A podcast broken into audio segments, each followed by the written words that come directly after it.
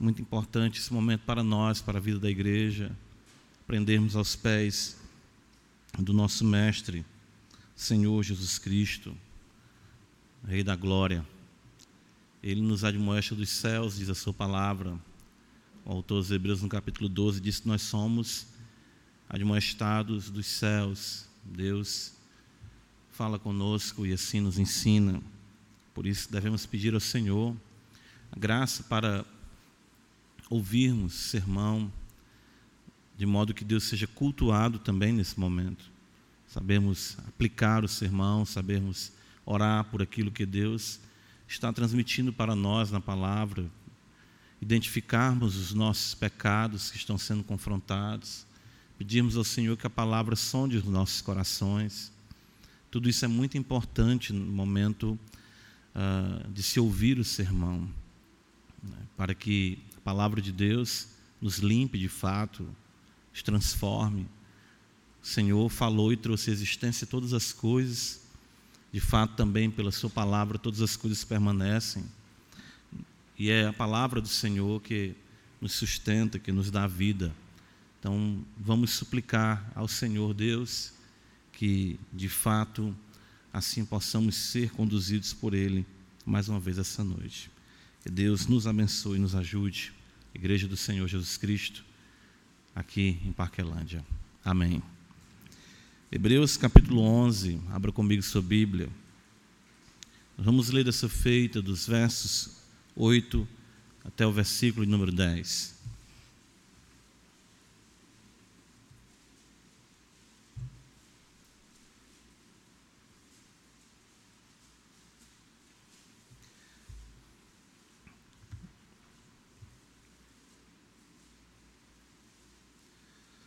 O autor dos Hebreus nos diz assim: palavra do Senhor.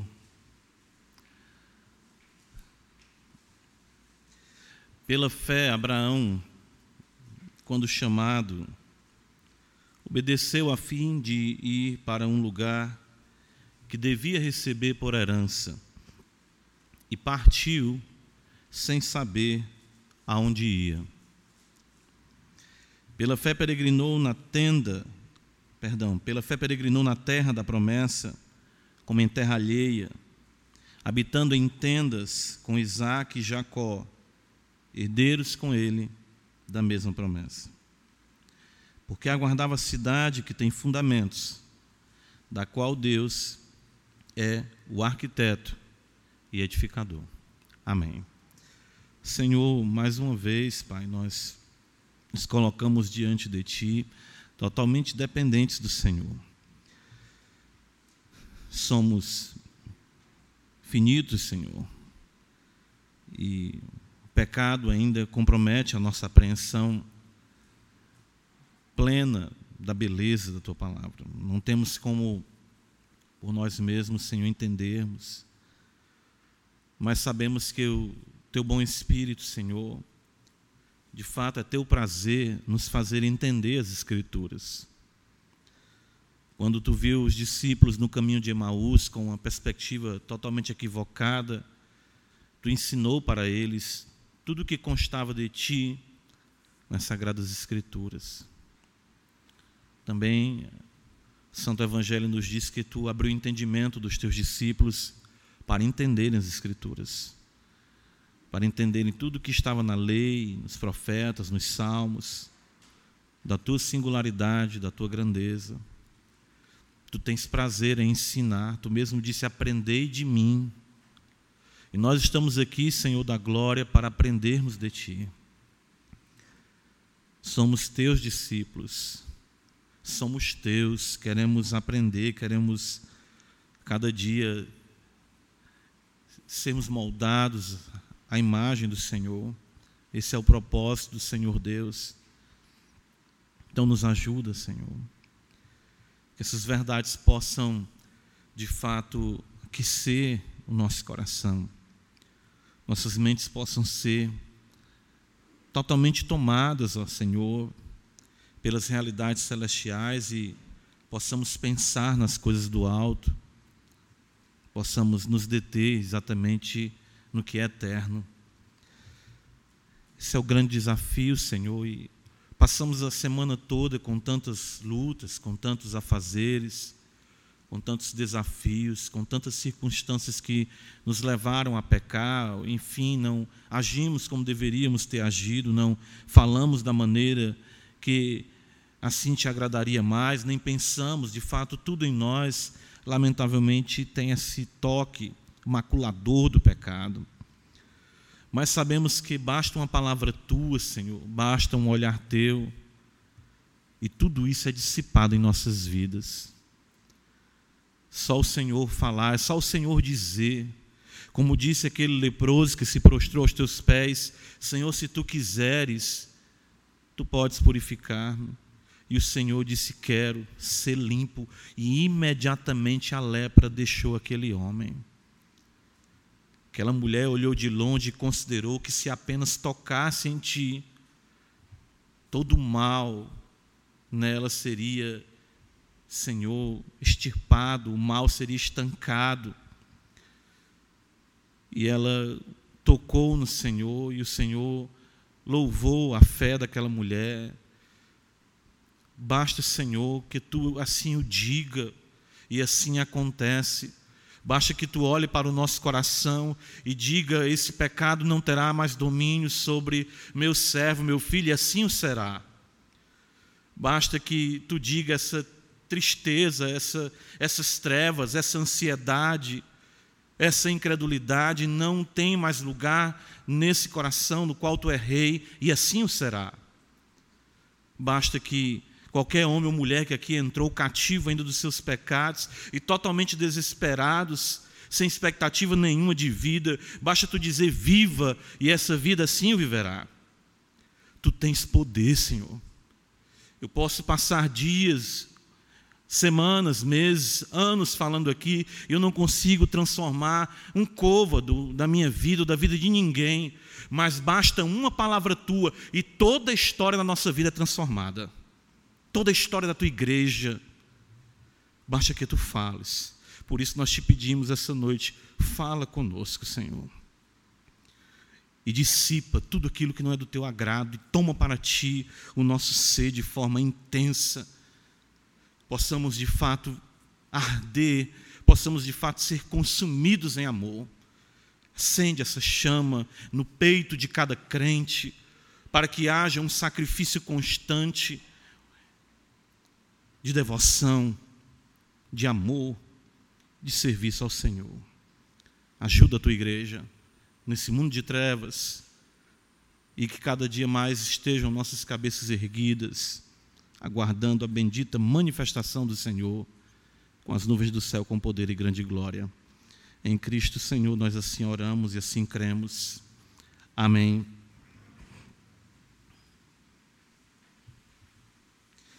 Meus irmãos, nós chegamos agora naquele que é considerado, como nós sabemos na história da igreja, enfim, em todas as escrituras, como o pai da fé. Abraão, o crente Abraão. Podemos observar que Abraão é uma, um personagem requisitada, requerida até mesmo por aqueles que não entendem a, a sua singularidade, claro, pelo seu relacionamento com Deus. Né?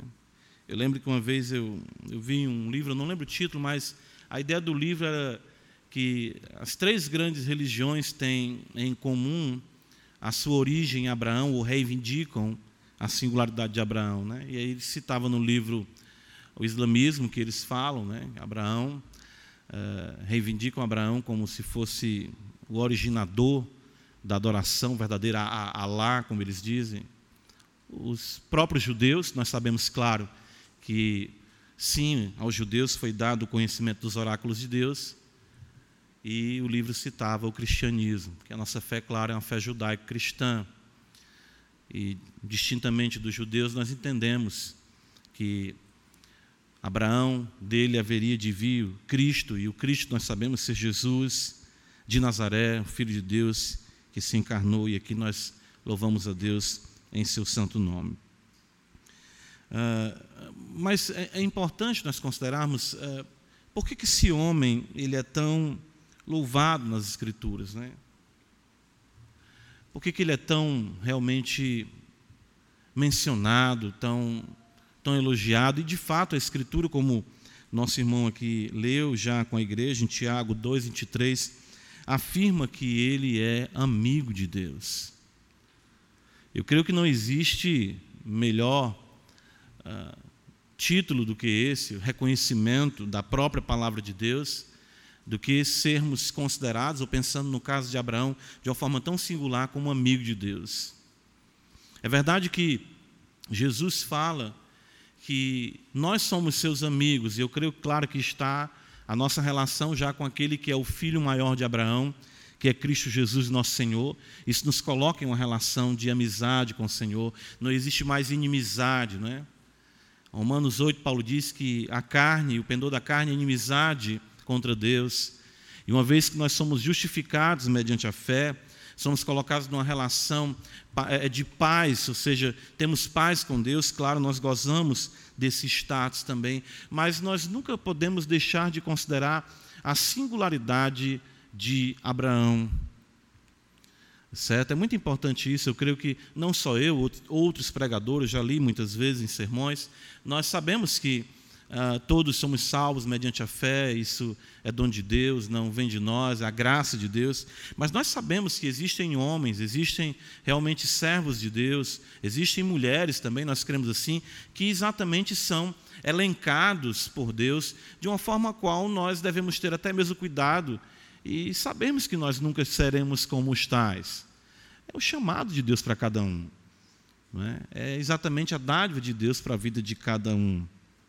E Abraão ele recebe esse título de forma tão singular uh, como amigo de Deus. Tiago 2, versículo número 23, é o que foi lido essa noite.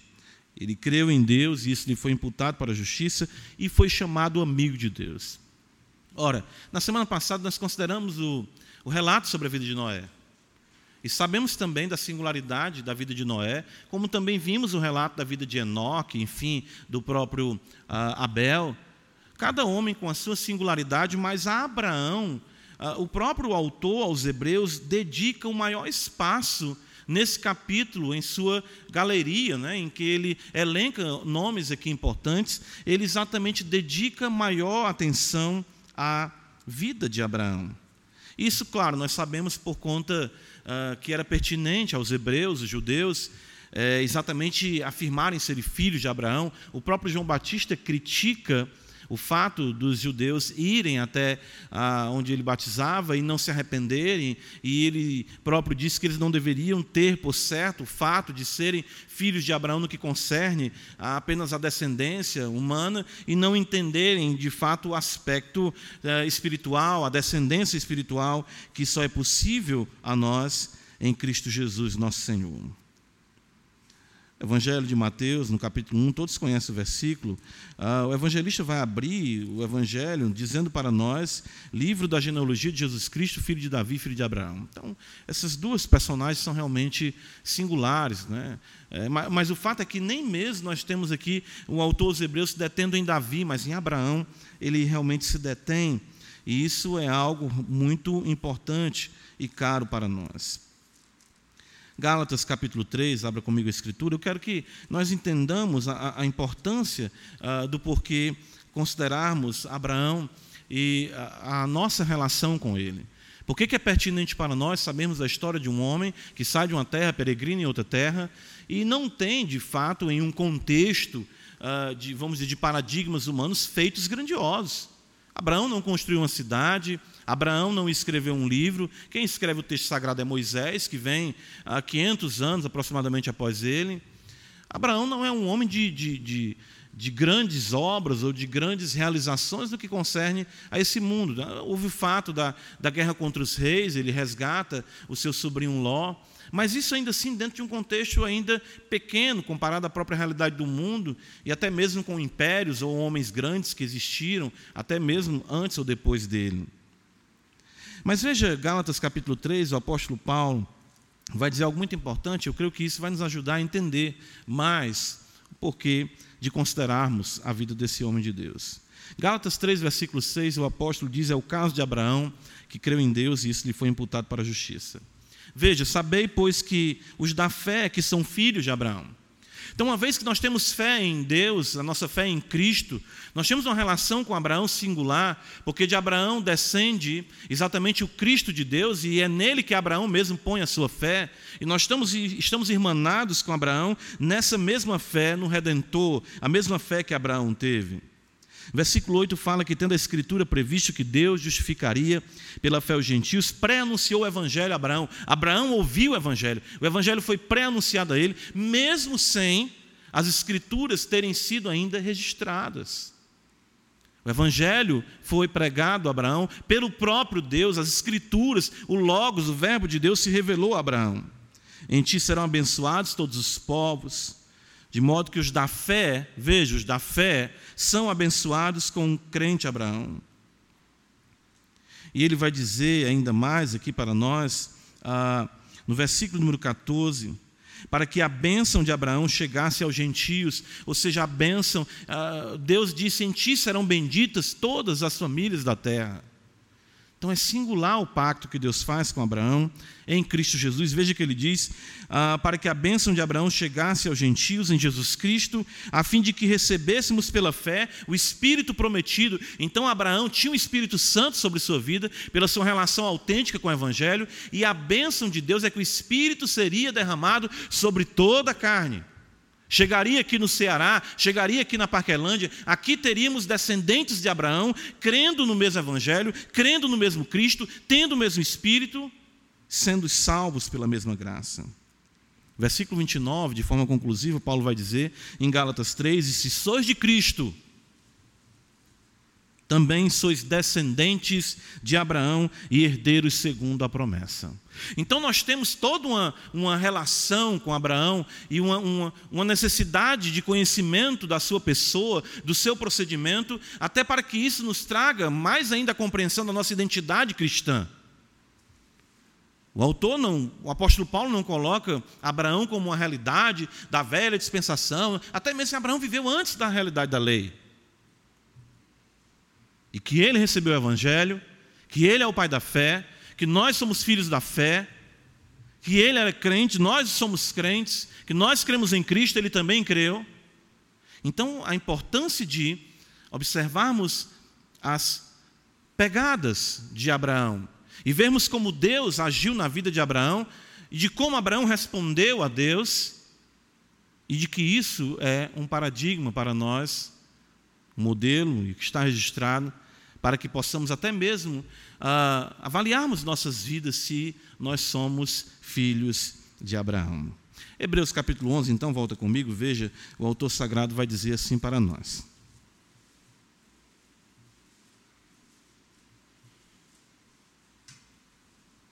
Pela fé, versículo 8. Quando chamado, Abraão, quando chamado, obedeceu a fim de ir para um lugar que devia receber por herança e partiu sem saber aonde ia. Nós temos aqui algo muito singular que acontece na vida de Abraão, que é exatamente o fato do que acontece na vida de todo crente, pelo menos assim nós o cremos. Abraão ele é chamado e imediatamente obedece. Essa é uma relação muito importante da relação ah, com Deus, fé e obediência. Nós vimos isso com Noé na semana passada, quando Noé exatamente ele é temente a Deus e vai aparelhar uma arca. A instrução de Deus sobre a vida de Noé faz com, ele, faz com que ele reverencie a Deus e o seu temor a Deus lhe leva à obediência. Não é diferente com Abraão, e até você pode, parece que não está sendo acrescentado nada de novo aqui, exatamente na vida de, no relato sobre a vida de Abraão, mas há sim. O que é interessante é que quando nós olhamos para Noé, quando nós olhamos exatamente a, a, a, para o fato das instruções dadas a Noé, Deus se revela a Noé e diz para ele que haveria de dar cabo de toda a vida na terra, porque era mal continuamente o desígnio do coração do homem. Deus diz para ele aparelhar uma arca, dar instruções para Noé, marca o prazo em que o dilúvio haveria de acontecer. Diz o que ele deve fazer com os animais, mantimentos, ou seja, Noé recebe uma instrução muito maior, muito mais intensa, e ele obedece. Mas Abraão ele tem aqui uma singularidade porque simplesmente Deus fala com Abraão e ele obedece a Deus sem nenhuma instrução ou sem nenhum detalhamento do que Deus haveria de requerer da sua vida. É por isso que o autor sagrado vai dizer: quando chamado, obedeceu. Nós não temos aqui um homem maturo, um homem inconsequente, um homem não experiente. Nós temos um homem aqui com mais de 70 anos de idade um homem que já estava estabelecido, estabilizado, um homem que já tinha sedimentado seus valores, seus conceitos, seus ideais, seu modo de cultuar ao seu Deus, sua família, enfim, sua esposa, seus relacionamentos, suas posses, sua terra, e de repente Deus aparece para aquele homem, aquele homem obedece. Isso é muito intrigante, é muito curioso se pensar nisso, ah, da maneira como Deus exatamente age na vida de Abraão. Gênesis capítulo 12, veja, nós lemos o texto hoje. A Escritura diz, é, é bem interessante, ah, que no versículo 1, ora disse o Senhor a Abraão: sai da tua terra, da tua parentela, da casa de teu pai, e vai para a terra que te mostrarei. Quem és tu? Quem é o Senhor? Que voz? Ah, sair? Por quê? Com quem? Por quê? Para onde? eu te abençoarei, mas eh, os outros deuses não abençoam. Abraão estava em Ur dos Caldeus. Atos capítulo 7, abra comigo a escritura. Aqui é que algo é, que eu creio que é singular, que Estevão nos apresenta aqui ah, no seu discurso perante o Sinédrio. Ele vai dizer algo muito maravilhoso aqui, que eu creio que ah, nos faz entender o impacto disso sobre a vida de Abraão. Versículo 2, Atos 7, 2, está escrito o seguinte: Estevão respondeu: Varões, irmãos e pais, ouvi, o Deus da glória apareceu a Abraão, nosso pai, quando estava na Mesopotâmia, antes de habitar em Harã. E lhe disse: Sai da tua terra e da tua parentela e vem para a terra que eu te mostrarei. Estevão diz que o Deus da glória apareceu a Abraão.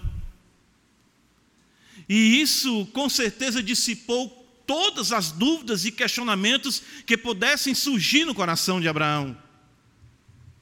Ali estava um homem tocando a sua vida, vivendo a sua vida e certa dela em todos os seus, podemos dizer, todas as suas áreas. E a glória de Deus se manifesta sobre a vida de Abraão, e ela exatamente muda para sempre, totalmente a sua vida. O impacto é tão glorioso pela glória de Deus que Abraão não tem dúvidas de que ele está diante do Deus Todo-Poderoso, Criador dos céus e da terra. É interessante isso. Ou seja, o pai da fé ele exatamente tem o acesso à esfera celestial, pelo que lhe é revelado do próprio Deus, e isso sem nenhuma explicação ou pormenorização de questões teológicas. O Deus da glória ele aparece e diz: é isso, isso, isso, e ele obedeceu. Pronto.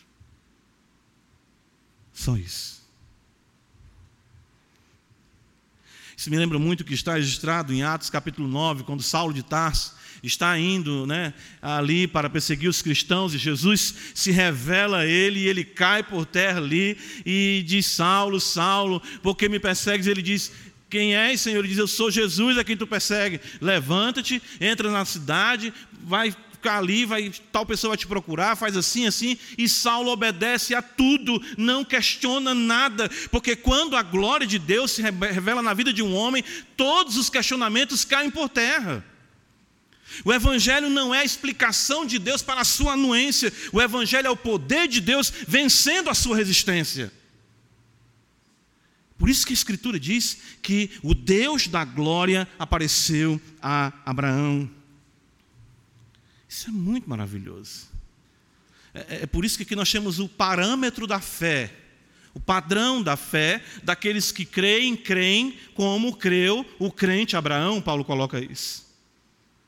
É isso que acontece com um homem e uma mulher que são de fato alcançados pelo Evangelho. A glória de Deus é revelada diante dos seus olhos. E ele simplesmente diz: Sim, Senhor. Amém, Senhor. Ele obedece, ele se sujeita, ele se submete. Interessante que eu sei da importância, claro, do testemunho, a Escritura fala isso. Digo no que concerne a fé cristã, sabemos de tantas pessoas que trazem infâmia sobre o Evangelho, falsos profetas, falsos pastores, falsos cristãos, o desserviço que o mau testemunho traz ao Evangelho. Nós sabemos disso. Mas quando Deus se revela para um homem, para uma mulher, nada disso pesa ante a revelação da glória de Deus. Não estou com isso dizendo que não é importante nós sermos luz neste mundo e sal nessa terra. Mas o Evangelho é muito mais do que tudo isso. O Evangelho é muito mais do que qualquer coisa que possamos conceber ou qualquer realidade que algum homem tente criar para trazer obstáculos ao seu desenvolvimento. Volta para Hebreus 11, é, veja como é importante. O texto diz que, ah, pela fé, ah, Abraão, quando chamado, obedeceu a fim de ir para um lugar que devia receber por herança e partiu sem saber aonde ia. Alguns fatos aqui são interessantes. Ah, ele tinha que ir para um lugar, mas que lugar? Deus não lhe diz. Abraão acordou em Ur dos Caldeus sem saber onde dormiria na noite daquele mesmo dia, mas obedeceu.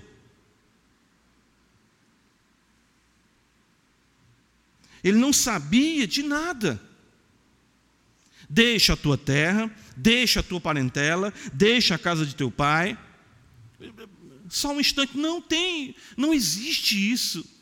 O registro de Gênesis 12 é exatamente aquilo que Deus revelou a Abraão e que Estevão diz: o Pai, o Deus da glória apareceu e disse isso, isso, isso para ele. E ele então começou a mexer com tudo e com todos, chegou para sua esposa, chegou para todo mundo: estou indo embora para onde? Não sei. Fazer o quê? Não sei. Por quanto tempo? Não sei. Eu vou herdar, um, Deus me disse que eu vou herdar alguma coisa, o quê? Também não sei. Uma terra, onde é? Não sei. Quantos dias de viagem? Não sei. Quanto você vai levar de dinheiro? Não sei. Eu só sei que eu vou, porque eu tenho certeza de quem falou comigo foi o Deus Todo-Poderoso. Irmãos, isso é, é por isso que a fé de Abraão, por isso que a, a graça que operou na vida de Abraão é tão singular deixou tudo para trás, sendo um homem de avançado em idade. Porque quando a Escritura fala que ele deixou Arã aos 75 anos, né? nós vemos isso registrado, ah, nós temos o chamado, ah, Estevão vai dizer que de fato o chamado vai se dar primariamente em Ur dos caldeus. Mas aí vem um fato interessante, né? É, é, eu tenho lido esses dias o, o, o puritano William Perks sobre exatamente esse, esse texto de Hebreus, e ele diz algumas coisas interessantes. Ele diz assim: ah, Irmãos, ele fala né, no comentário, interessante isso, quando a gente vai ficando velho, a gente não quer sair da nossa casa por nada nesse mundo.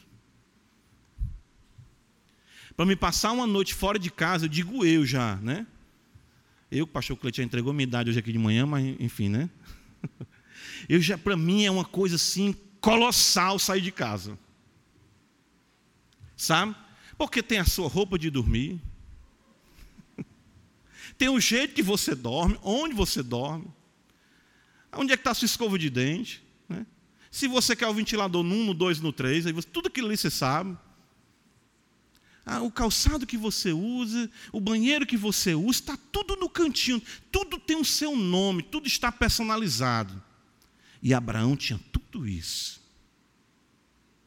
E agora ele vai colocar, é, vamos dizer que a sacola nas costas e ir para onde?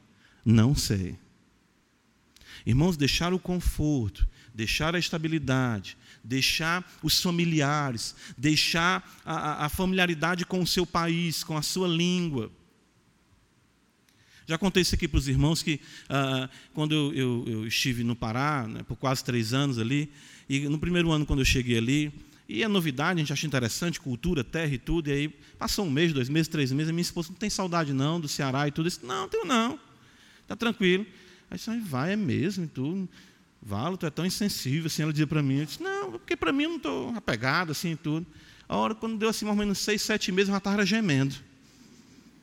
Quando eu ouvi as velas do mucuripe do Fagner, chega as lágrimas caía.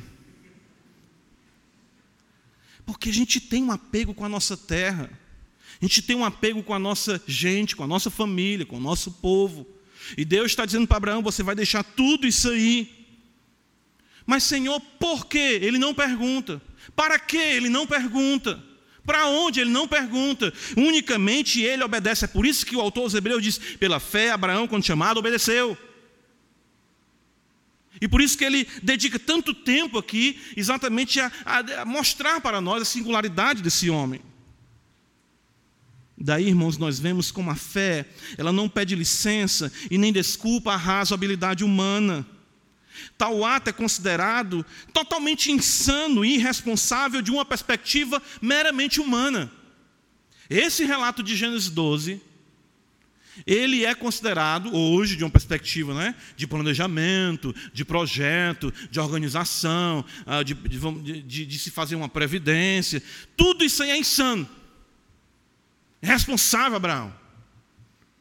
Tira a esposa, já de idade avançada, distancia, se distancia dos familiares, vai para um lugar, sabe nem para onde ir. Isso é, coisa, isso é coisa de quem está louco.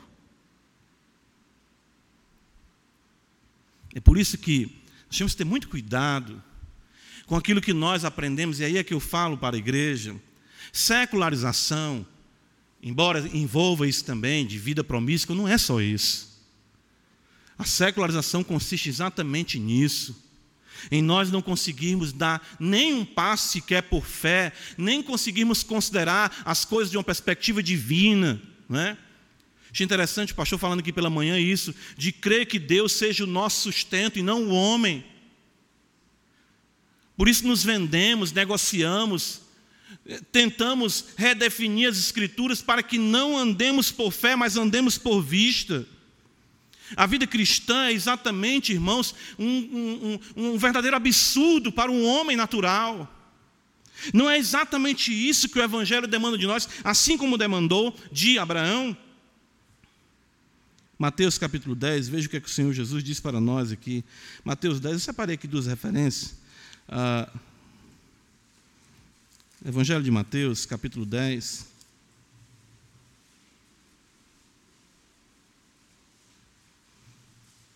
Versículo 37. Quem ama seu pai, Mateus 10, 37, ou sua mãe, mais do que a mim não é digno de mim. Quem ama seu filho ou sua filha mais do que a mim não é digno de mim. E quem não toma sua cruz e vem após mim não é digno de mim. Quem acha sua vida, perdê-la-á. Quem, todavia, perde a vida por minha causa, achá-la-á. O que é que hoje, até mesmo dentro de um contexto cristão, o que é uma vida cristã? Uma vida toda programada. Tudo bonitinho. Se os missionários do passado fossem assim, será que eles teriam feito o que eles fizeram? É por isso que hoje nós não vemos exatamente tão belas histórias, porque nós, nós de fato temos uh, pessoas com pequena fé. Lembra de William Carey? Né? Quando ele estava ali reunido, eh, enfim, naquela conferência de pastores, ele estabelece, vamos tratar de um assunto, ele vamos tratar sobre a evangelização de povos não alcançados ainda. E um pastor mais antigo disse, jovem, quando Deus quiser alcançar esses povos, Ele mesmo fará sem nossa ajuda. Mas William Carey não teve paz até que exatamente fosse pregar o Evangelho. Se reuniu com um grupo de irmãos simples e passou a primeira vez, vamos dizer assim, como que né, um pratinho ali para recolher poucas moedas de onde se estabeleceu a sociedade a, a, missionária que o manteve, enfim, que mexeu com as outras igrejas. O fato é que ele foi, e se fosse esperar todos os projetos, todas exatamente as organizações, todas as elaborações que hoje nós demandamos para fazer alguma coisa para Deus, será que nós hoje consideraríamos, estaríamos falando sobre William Carey como pai das missões modernas? Um calvinista, um homem convicto da soberania de Deus. Evangelho de Mateus, capítulo 16, veja um pouco mais à frente ainda, versículo 24. O Senhor Jesus diz ainda dessa forma: ele diz aos seus discípulos: Se alguém quer vir após mim, a si mesmo se negue, tome a sua cruz e siga-me. Porquanto quem quiser salvar a sua vida, perdê-la-á, e quem perder a vida por minha causa, achá-la-á. Pois que aproveitará o mundo, se, aproveitará o homem se ganhar o mundo inteiro e perder a sua alma, ou que dará o homem em troca da sua alma. Nós, é, eu creio que nós não experimentamos grandes coisas de Deus, como diz William Carey, porque nós não esperamos grandes coisas de Deus. A Escritura demanda de nós obediência, demanda de nós confiança, demanda de nós ousadia, mas nós ficamos sempre ah, na defensiva. Não, mas Ser crente não é ser irresponsável, ser crente é ser prudente, ser crente é ter o cuidado com isso. Então nós construímos todo o nosso universo muito perfeito, no qual não existe espaço para milagres. Não existe espaço para sermos surpreendidos por Deus, porque nós preferimos pautar, conduzir a nossa vida, do que sermos surpreendidos por ações maravilhosas e providenciais da mão do nosso Deus. Uma fé que obedeça e isso sem questionamentos, crendo que todas as coisas estão sob o domínio do nosso Deus, que nos conduzirá assim como Ele o queira. É isso, é disso que nós estamos precisando: de um homem uma mulher que creiam e obedeçam, façam, vivam para Deus. Filipenses capítulo 3, quando o apóstolo Paulo vai falar de glória humana, ou de se jactar em alguma coisa, se gloriar em alguma coisa, ele vai dizer que tinha muitas coisas que ele poderia exatamente uh, se envaidecer por elas e, e tê-las como exatamente trampolim para a sua realidade, e ele era um homem grande na sua nação.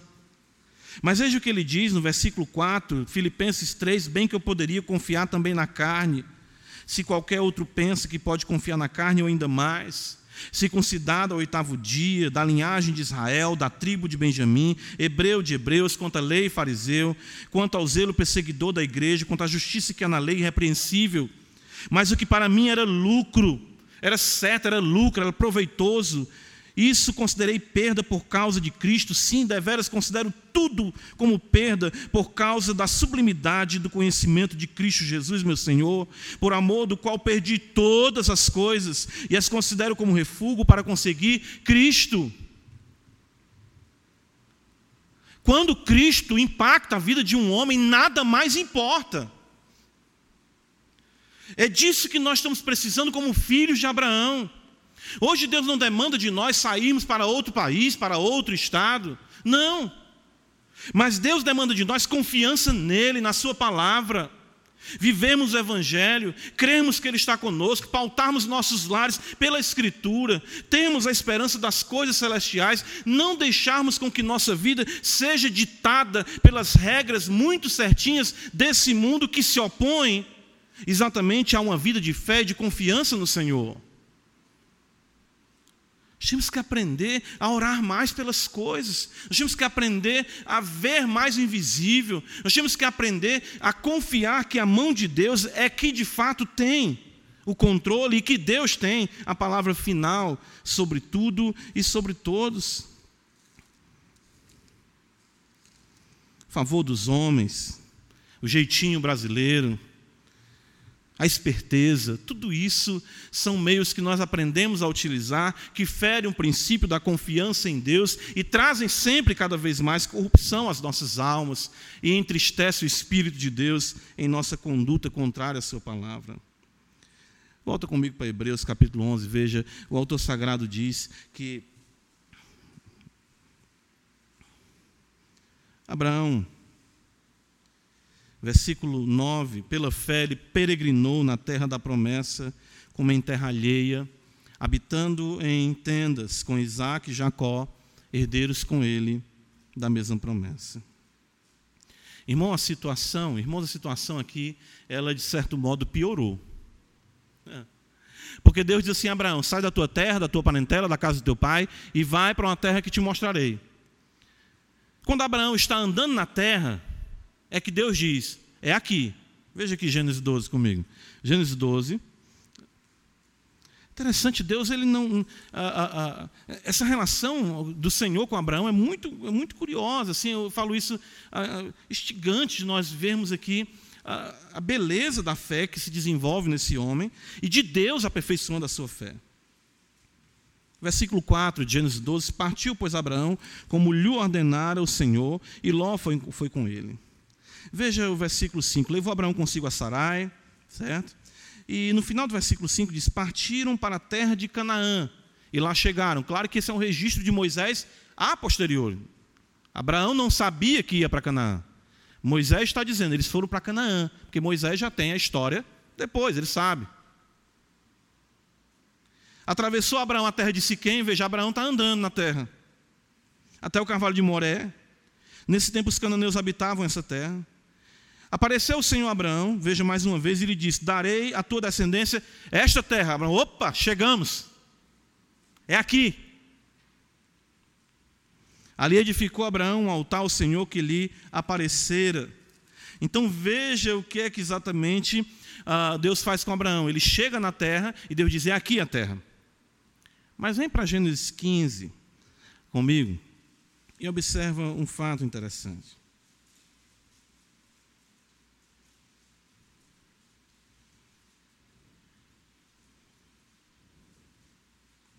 Versículo número 18 está escrito: Naquele mesmo dia fez o Senhor aliança com Abraão, dizendo: A tua descendência dê esta terra, porque o, a, a, desde o rio do Egito até o grande rio Eufrates, e ele vai dar ainda as dimensões aqui da terra.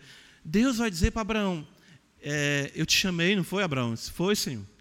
Eu disse para você deixar tudo. Sim, Senhor, eu obedeci. Tu és o meu Deus, eu creio em Ti. Eu te amo, Tu és o Senhor da minha vida. Eu só tenho deleite em Ti. Pronto. Essa é a terra. Eu, Amém, Senhor. O Senhor me falou isso lá atrás. Mas eu tenho mais uma coisa para te dizer: o que é? Tu não vai herdar essa terra. É por isso que o autor, os Hebreus, no versículo 9, vai dizer que ele peregrinou na terra da promessa, porque Deus promete a terra. Ele diz: Eu vou te dar, mas de fato vou te dar é nos teus descendentes. Você mesmo não vai desfrutar dessa terra, tendo a posse dela. De fato, no capítulo 15, ainda não li com os irmãos, mas está lá, que a tua descendência será 400 anos escravo, né? E depois eles voltarão para cá. Ou seja, ainda o cumprimento da promessa se daria séculos à frente. Por isso que o autor Hebreus coloca aqui: pela fé peregrinou, peregrinou na terra da promessa, como em terra alheia Abraão tinha a terra sob os seus pés, mas não podia de fato possuí-la. Mas é interessante, isso não amargurou, isso não frustrou, e mais uma vez nós vemos a aceitação dos fatos em submissão e fé, pois Deus lhe prometeu uma terra que ele literalmente nunca possuiu. Estevão vai dizer no capítulo 7, veja como é interessante, eh, ele coloca isso, Atos 7, ah, não é o livro de Estevão, né? Atos 7, ele vai dizer para nós, no versículo 4, saiu da terra dos caldeus, foi habitar em Arã, dali com a morte de seu pai, Deus o trouxe para esta terra em que vós agora habitais. Nela não lhe deu herança, nem sequer o espaço de um pé,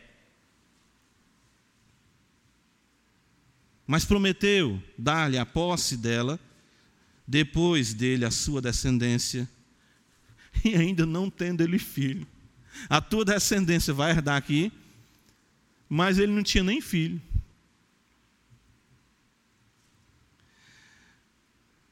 A terra para Abraão era então uma terra estranha. Veja no versículo 9 pela fé ele peregrinou na terra da promessa como em terra alheia. Os cananeus habitavam ali, os gigantes habitavam ali, enfim, várias, várias nações ímpias dominavam aquele lugar. E é interessante que o autor sagrado faz questão de dizer, habitando em tendas com Isaac e Jacó, herdeiros com ele da mesma promessa. Que coisa curiosa. Não existiam casas já nesse tempo? Sim, existiam. Caim, mesmo assim que é desterrado, né? Ele constrói o quê? Uma cidade. Mas Abraão não constrói nem uma casa de taipa. Interessante isso. Ele não constrói nada. Ah, por que isso? Construção é pecado? Um prédio é pecado? Não, não é nada disso. Nós vemos a própria cidade de Sodoma, Gomorra, cidades vizinhas, até mesmo Ló, que habitava com ele em tendas, depois vai habitar na cidade, né? ele está na porta da cidade quando exatamente os anjos chegam e entram na casa de Ló. Ló tem casa, mas Abraão não tem casa. Abraão nunca possuiu o sonho da casa própria. E no tempo dele nem tinha como ele pagar o carnê do baú da felicidade. Antigamente a casa própria vinha, né, rodando peão, né?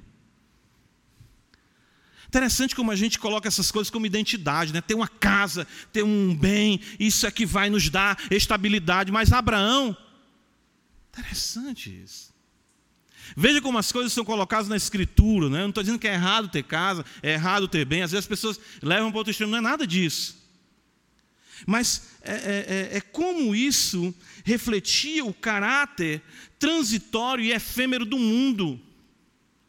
Era isso que Abraão estava sendo usado por Deus para fazer. O puritano, o Perkins, ele diz assim: Abraão tinha uma casa que qualquer criança com uma tesoura poderia derrubar. Mas tinha uma fé que ninguém podia tirar do seu coração. Morar em tenda, irmãos, em chão. Quem, quem faz acampamento aí, a gente às vezes tem o, o, o retiro, acampamento da igreja, né? Aquele momento ali é bom por dois, três dias, né? Aquela coisa boa e tudo, mas a chuva, né? a água, né? os bichos que entram, sem saneamento, sem um encanamento, sem nada. Abraão viveu toda a sua vida. Ele sai de Ur dos Caldeus, uma grande cidade, com estabilidade, com sua família, e vai morar em barracas a vida toda. Não só ele, mas também Isaac e Jacó, herdeiros com ele da mesma promessa.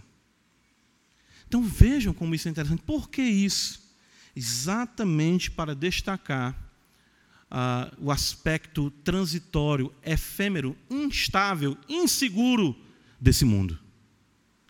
Eu não quero me estabilizar aqui, embora ele soubesse que a terra era dele, por direito, porque ele sabia do seu caráter transitório.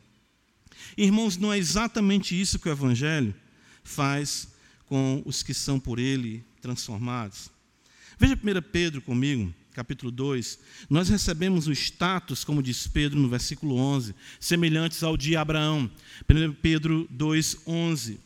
O autor sagrado diz: Amados, exorto-vos como peregrinos e forasteiros que sois, a vos absterdes das paixões carnais que fazem guerra contra a alma Nós não temos amor a essa esfera, o crente não tem amor, ele olha para esse mundo como uma terra alheia. Pelo menos é assim, e deveria ser assim, que os filhos de Abraão deveriam se portar. Não traçando apenas metas, projetos, resoluções para essa vida. De fato, 1 João 2,15 vai dizer: Não ameis o mundo e as coisas que há no mundo. Se alguém amar o mundo, o amor do Pai não está nele. Nós somos estrangeiros, nós somos estranhos para o mundo e o mundo também é estranho para nós. 1 Pedro 4, versículo 4, o apóstolo diz ainda: Por isso, veja, difamando-vos, estranham que não concorrais com eles ao mesmo excesso de devassidão. O mundo estranha Domingo, para nós, é o dia do Senhor, de cultuar o Senhor, bendizer o Senhor. Não é o dia da praia, não é o dia do futebol, não é o dia das festas, não é o dia das comemorações. O povo olha para cá e diz: que coisa, um bocado de homem desse aí, em vez de estar curtindo uma coisa ou outra, que coisa, que coisa estranha. O povo do livro da capa preta, indo para aí, dá dinheiro ao pastor. Sempre essa conversa, não é? Que coisa estranha. Nós temos exatamente que manter isso. Nós não devemos de forma nenhuma eh, atenuar isso, não, pelo contrário, nosso modo de vida denuncia um modo de vida do mundo contrário a Deus, é estranho, são opostos, antagônicos. João 15, 18, o Senhor Jesus vai dizer exatamente isso. Veja, ah, ah, por que, que nós ficamos com essa questão de. Ah, às vezes a gente pensa que o Evangelho precisa de garoto propaganda ou de uma imagem mais aceitável no mundo, né? Ah, mas seria bom que os crentes tivessem uma imagem de tal. Veja o que o Senhor fala em João 15, versículo 18: Se o mundo vos odeia, sabei que primeiro do que a vós outros me odiou a mim. Nós somos chamados, irmãos, a não acumularmos nada aqui. Em Mateus capítulo 6, o Senhor vai dizer para nós, né? Texto conhecido, veja, Mateus 6, ele diz, no versículo 19: Não acumuleis para vós outros tesouros sobre a terra, onde a traça e a ferrugem corroem, e onde ladrões escavam e roubam ele vai dizer: Mas ajuntai para vós outros tesouros no céu, onde a traça nem ferrugem corrói, e onde ladrões não escavam nem roubam, porque onde está o teu tesouro, aí estará também o teu coração. Hoje pela manhã a gente falou sobre isso, né? 2 Pedro 3. Ah, abre comigo a escritura, 2 Pedro 3. A gente estava falando da grandeza de Cristo, da, da, da realidade cristocêntrica, da sublimidade de Cristo e de como isso hoje é redefinido em, em prosperidade financeira, no evangelho terapêutico, no evangelho psicológico, de dizer que eu sou melhor, de dizer que minha vida vai dar tudo certo. Ah, nós definimos as bênçãos de Deus numa perspectiva meramente terrena, de dinheiro, bom emprego, faculdade, carro, casa, e achamos que isso é que nos traz identidade e nos traz estabilidade. 2 Pedro 3, o autor sagrado diz para nós, veja, ah, no versículo de número 10: Virá entretanto como ladrão o dia do Senhor, no qual os céus passarão com estrepitoso estrondo, e os elementos se desfarão abrasados, também a terra e as obras que nela existem serão atingidas, visto que todas estas coisas hão de ser assim desfeitas.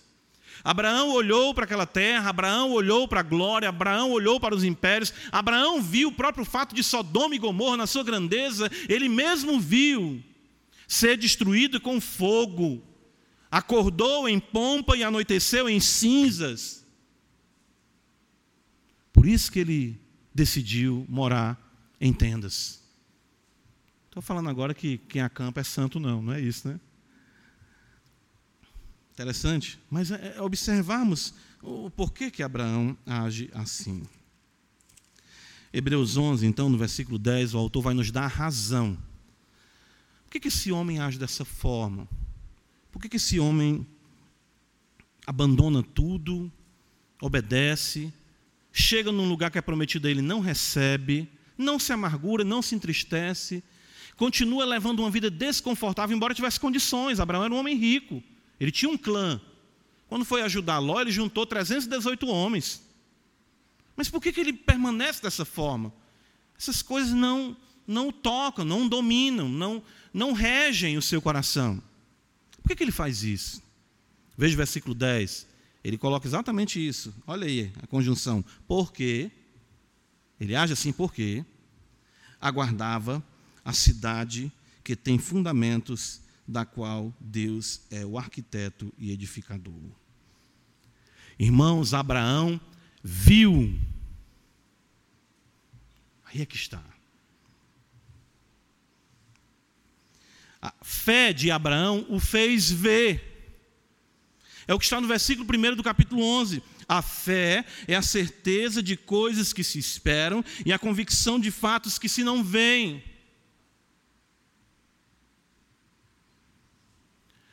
Abraão ele olha e ele consegue alcançar a esfera celestial.